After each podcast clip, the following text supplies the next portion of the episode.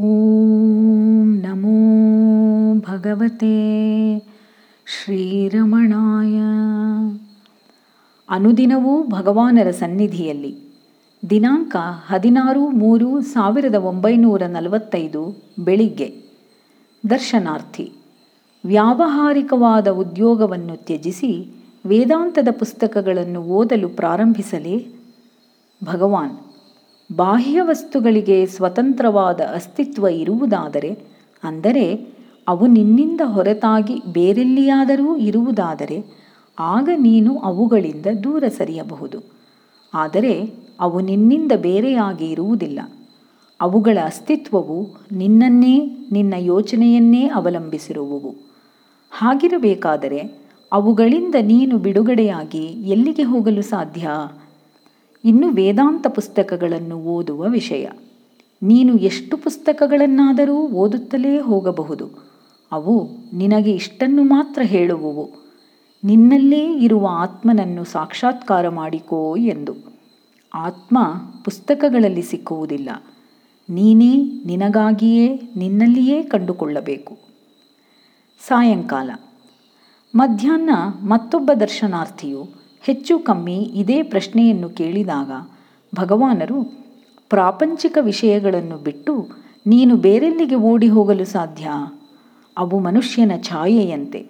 ಒಬ್ಬನು ತನ್ನ ನೆರಳನ್ನು ನೆಲದೊಳಗೆ ಹುದುಗಿಸಿಡಲು ಪ್ರಯತ್ನಿಸಿದ ಹಾಸ್ಯಾಸ್ಪದವಾದ ಕಥೆಯೊಂದಿದೆ.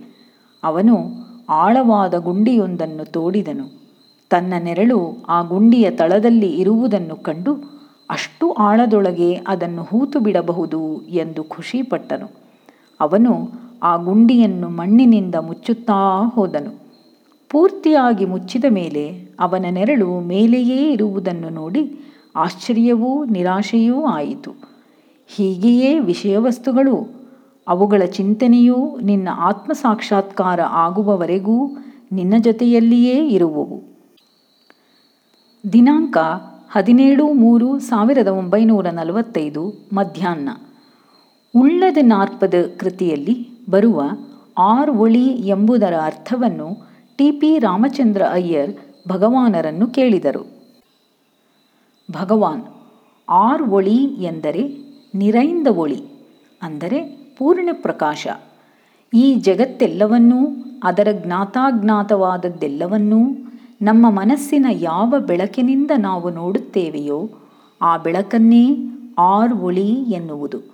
ಮೊದಲು ಆತ್ಮಜ್ಯೋತಿಯೊಂದು ಬೆಳ್ಳಗೆ ಪ್ರಕಾಶವಾಗಿ ತೋರುವುದೆಂದು ಹೇಳಬಹುದು.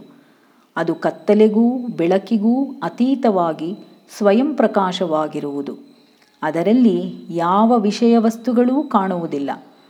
ಅಲ್ಲಿ ಕಾಣುವವನಾಗಲಿ, ಕಾಣಲ್ಪಡುವವನಾಗಲಿ ಯಾವುದೂ ಇರುವುದಿಲ್ಲ. ಹೀಗೆಯೇ ಪೂರ್ಣ ಅಂಧಕಾರವು ಅಥವಾ ಅವಿದ್ಯೆ ಎಂಬುದೂ ಇದೆ. ಅದರಲ್ಲೂ ವಸ್ತುಗಳಾವುದೂ ಕಾಣುವುದಿಲ್ಲ. ಆದರೆ ಆತ್ಮನಿಂದ ಹೊರಹೊಮ್ಮಿ, ಶುದ್ಧ ಮನಸ್ಸಿನಿಂದ ಪ್ರತಿಫಲಿತವಾದ ಬೆಳಕೇ ಸಮಸ್ತ ಪ್ರಪಂಚದ ಇರುವಿಕೆಗೆ ಆಧಾರವಾಗಿರುವುದು. ಈ ಬೆಳಕನ್ನೇ ಉಳ್ಳದ ನಾರ್ಪದ ಗ್ರಂಥದ ಮೊದಲನೇ ಪದ್ಯದಲ್ಲಿ ಬರುವ ಆರ್ ಒಳಿ ಎನ್ನುವುದು. ದಿನಾಂಕ ಹದಿನೆಂಟು ಮೂರು ಸಾವಿರದ ಒಂಬೈನೂರ ನಲವತ್ತೈದು.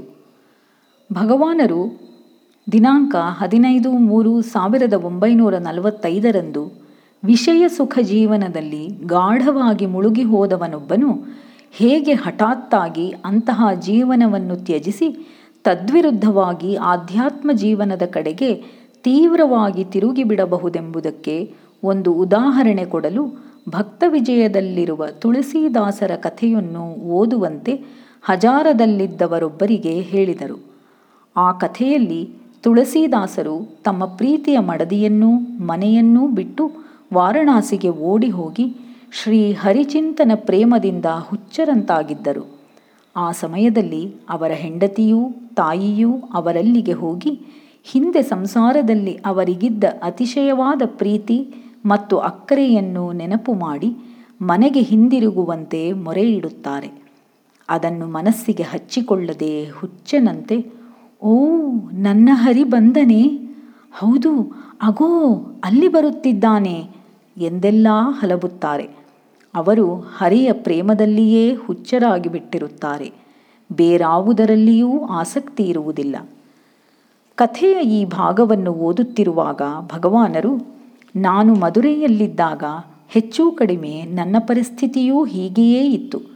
ಪುಸ್ತಕಗಳನ್ನು ಕೈಯಲ್ಲಿ ಹಿಡಿದು ಶಾಲೆಗೆ ಹೋಗುತ್ತಿರುವಾಗ ದೇವರು ಹಠಾತ್ತಾಗಿ ಆಕಾಶದಲ್ಲಿ ದರ್ಶನ ಕೊಡುವನೆಂದು ಕಾತುರದಿಂದ ಆಕಾಶವನ್ನೇ ದೃಷ್ಟಿಸಿ ನೋಡುತ್ತಿರುತ್ತಿದ್ದೆ.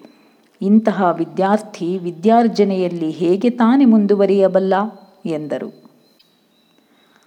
ಅವರ ಇಂತಹ ಉತ್ಕಟ ಸ್ಥಿತಿಯು ಮಧುರೈಯಲ್ಲಿ ಬಿಟ್ಟು ಬರುವುದಕ್ಕೆ ಸ್ವಲ್ಪ ಮುಂಚಿತವಾಗಿರಬಹುದು. ಭಗವಾನರಿಗೆ ದೇವರ ಮೇಲಿನ ಹುಚ್ಚು ಮಧುರೈಯಲ್ಲಿದ್ದಾಗ ಇಷ್ಟರ ಮಟ್ಟಿಗಿತ್ತೆಂದು ನಾನು ಭಗವಾನರಿಂದಾಗಲಿ, ಬೇರೆ ಯಾರಿಂದಾಗಲಿ ಕೇಳಿಯೇ ಇರಲಿಲ್ಲ. ಆದುದರಿಂದ ಅದನ್ನು ಇಲ್ಲಿ ಬರೆದಿರುತ್ತೇನೆ.